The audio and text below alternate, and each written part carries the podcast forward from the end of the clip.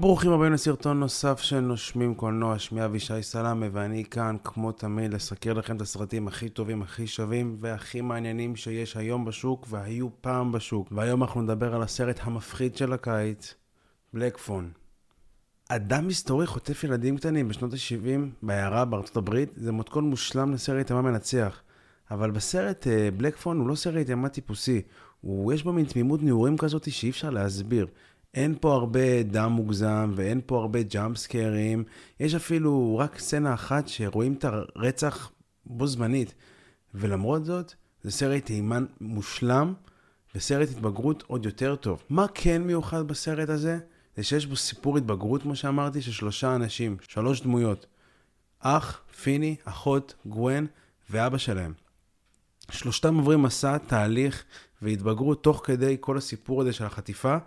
והופכים מאנשים X לאנשים Y, כמו בסרט מושלם. את רוב הסרט מלווה אווירה של uh, אפלה כזאת ואימה.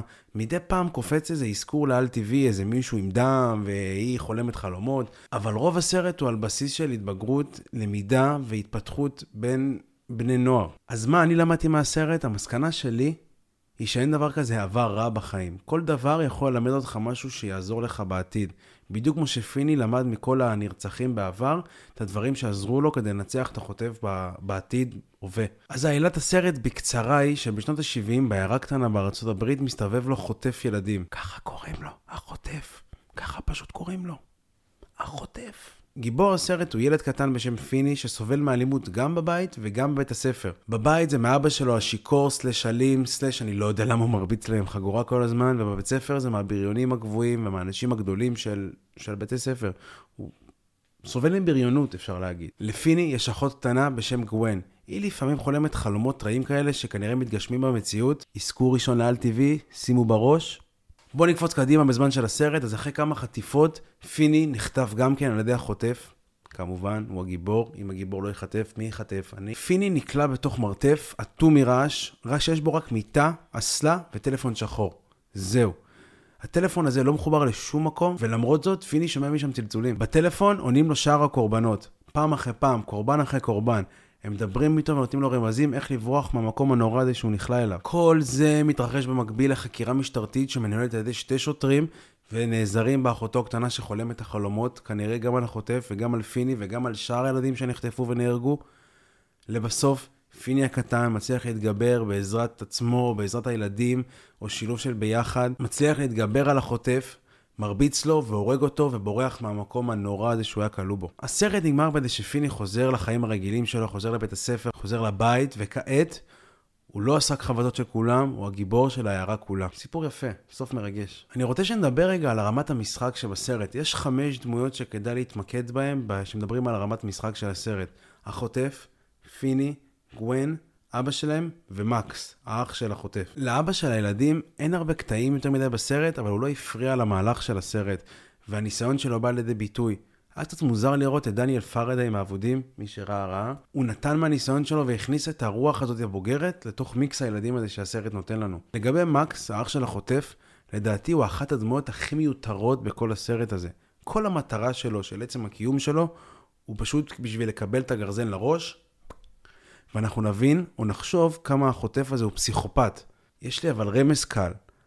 הפסיכופתיה הגדולה של החוטף באה לידי ביטוי בזה שהוא יושב ערום, ככה, מחכה, עם חגורה, פרצוף. זה הרגע שבו הבנתי שהחוטף הוא קצת אה, טרילילי טרללה.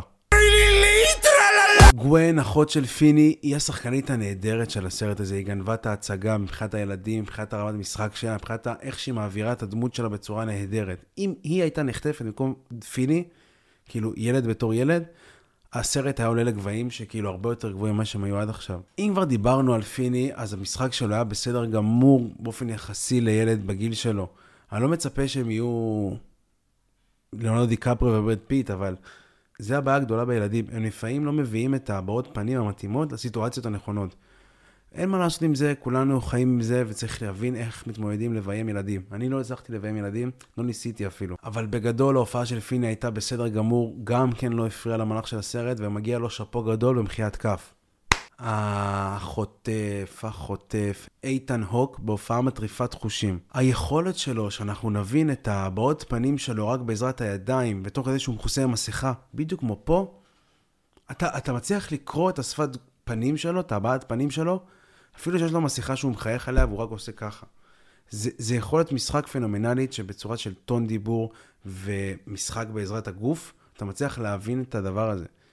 10 מתוך 10. בואו נעזוב עכשיו את המשחק של הסרט, אפשר להרחיב עליו עוד ימים ולילות, ובואו נדבר רגע על הפיל שבחדר.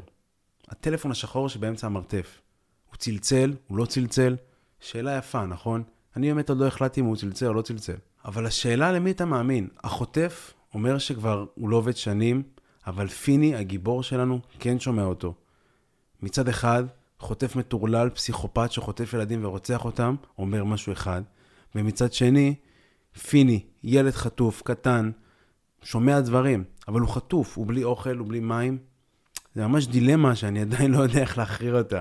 אם אתם מצליחים להכריע אותה, תכתבו לי בתגובות או משהו, כי אני עוד לא החלטתי את זה. ובגלל שלא הבנתי את הדבר הזה, אני התעצבנתי הרבה על סיום הסרט. על האין הסבר לאל טבעי, אין הסבר לחלומות של גווין, אין הסבר אם הטלפון באמת מדבר עם המתים או לא. כאילו, ממש עצבן אותי. אבל אחרי מחשבה קלה, אני חושב שהגעתי למסקנה נכונה. החוטף צודק, הטלפון לא עובד. פיני מדמיין את הצלצול. הוא מדמיין שהמתים מתקשרים אליו. הוא מדמיין שהוא רואה את המתים, מתים, לא יודע איך לקרוא לזה. הם עוזרים לו להדחיק את העובדה שהוא נמצא כלוא במרתף. העובדה שהמוח שלו, התת מודע שלו, מבין שהוא לבד צריך להתמודד עם החוטף הנורא הזה, גורמת לו להדחיק את הדבר הזה ולהיעזר בדברים חיצוניים, כמו טלפון שיעבוד, ואנשים שהוא הכיר בעבר, הוא מכיר מהעיתונות, שהם נחטפו, שיעזרו לו. את כל המסקנות שהם אמרו לו, את זה שהדלת פתוחה, מספרים, החוט, הכל, הכל, הכל, הכל, הוא הבין לבד. הרי מה אתם הייתם עושים? הייתם לבד במרתף סגור, 4 על 4, לא יודע כמה גודל החדר. הייתם מסתכלים על הקירות, הייתם חופרים בורות. היה לכם מספיק זמן לחשוב על דברים שלא הייתם חושבים עליו אם לא הייתם במרתף. והמוח שלכם יעבוד הרבה יותר טוב. הרי הוא הבין, אפילו אני הבנתי שזה מלכודת שהחוטף השאיר אותי בפתוחה. עכשיו נכון, אני לא במצב, לא נחטפתי. אבל הקטע הוא שגם כנראה הוא הבין את זה. הטלפון שמישהו צלצל ואמר לו, אל תלך, זה מלכודת, זה עזרה שהתת מודע שלו להציף את המידע שהוא איבד למודע. הרי הוא לא יכול להגיד, אני עשיתי את זה לבד, יש לו בעיה של ביטחון עצמי. אז הוא היה צריך שמישהו חיצוני או טלפון יגיד לו את זה. אני מקווה שהבנתם את הדבר הזה, כי זה קצת לא ברור, זה קצת קשה להבנה. אני סומך עליכם שאתם מבינים את זה. אבל אה, בואו נדבר על הדבר השני, החלומות של גווין. את זה אני באמת לא הבנתי. כאילו, אני באמת לא הבנתי, חולמת נכון. כאילו, לגבי הזה של פיני, אמרתי, טוב, הוא, הוא מדמיין. אבל חלומות, אני באמת לא יודע אם היא חולמת נכון. הרי אימא שלה הייתה ככה, ואבא שלהם אמר שהיא חולת נפש. והוא אלכוהוליסט. אז עוד פעם, יש פה דילמה. זה, זה כל המשחק הזה של אם להאמין לאל טבעי או לא להאמין לאל טבעי. מצד אחד חוטף מטורלל, אומר משהו אחד, ומצד שני, הילד נחטף אומר משהו אחר. מצד אחד אבא שיכור ועלי אומר משהו אחד, מצד שני ילדה חמודה ותמימה אומרת משהו אחר. אבל לגבי החלומות אני באמת לא הבנתי. מצד אחד היא כן עזרה להם ואין לי תשובה לאיך היא עזרה להם, אבל לא הגיוני שאם פיני מדמיין את זה, אז החלומות נכונים. או שכן. אתם, אתם, יש לכם תשובה לזה? כאילו, אני באמת לא יודע. מי שיש לו תשובה, שירשום לי בתגובות למטה, אני אשמח. אז לסיום, אני חושב שהסרט הזה הוא מהנה ביותר, הוא עונה על הציפיות שלו שהיו לי ממנו, ואפילו עולה עליהם. זה לא סרט אימה למי שמחפש לפחד ולעשות, זה לא סרט אימה כזה, אבל זה סרט מעניין, סרט התבגרות, סרט מתח נפלא, ואני חושב שצריך שירבו סרטים כאלה בעולם, שמשלבים גם ילדים, גם מבוגרים, גם מתח, גם סיפור יפה, ביחד. זה כל מה שאנחנו מבקשים בעולם הסרטים. לשלב סיפור ושחקנים ביחד. לכו לראות אותו בקולנוע, אני בטוח אראה אותו גם פעם שנייה שהוא יגיע לטלוויזיה. עד אז נתראה בסרטון הבא, תודה רבה.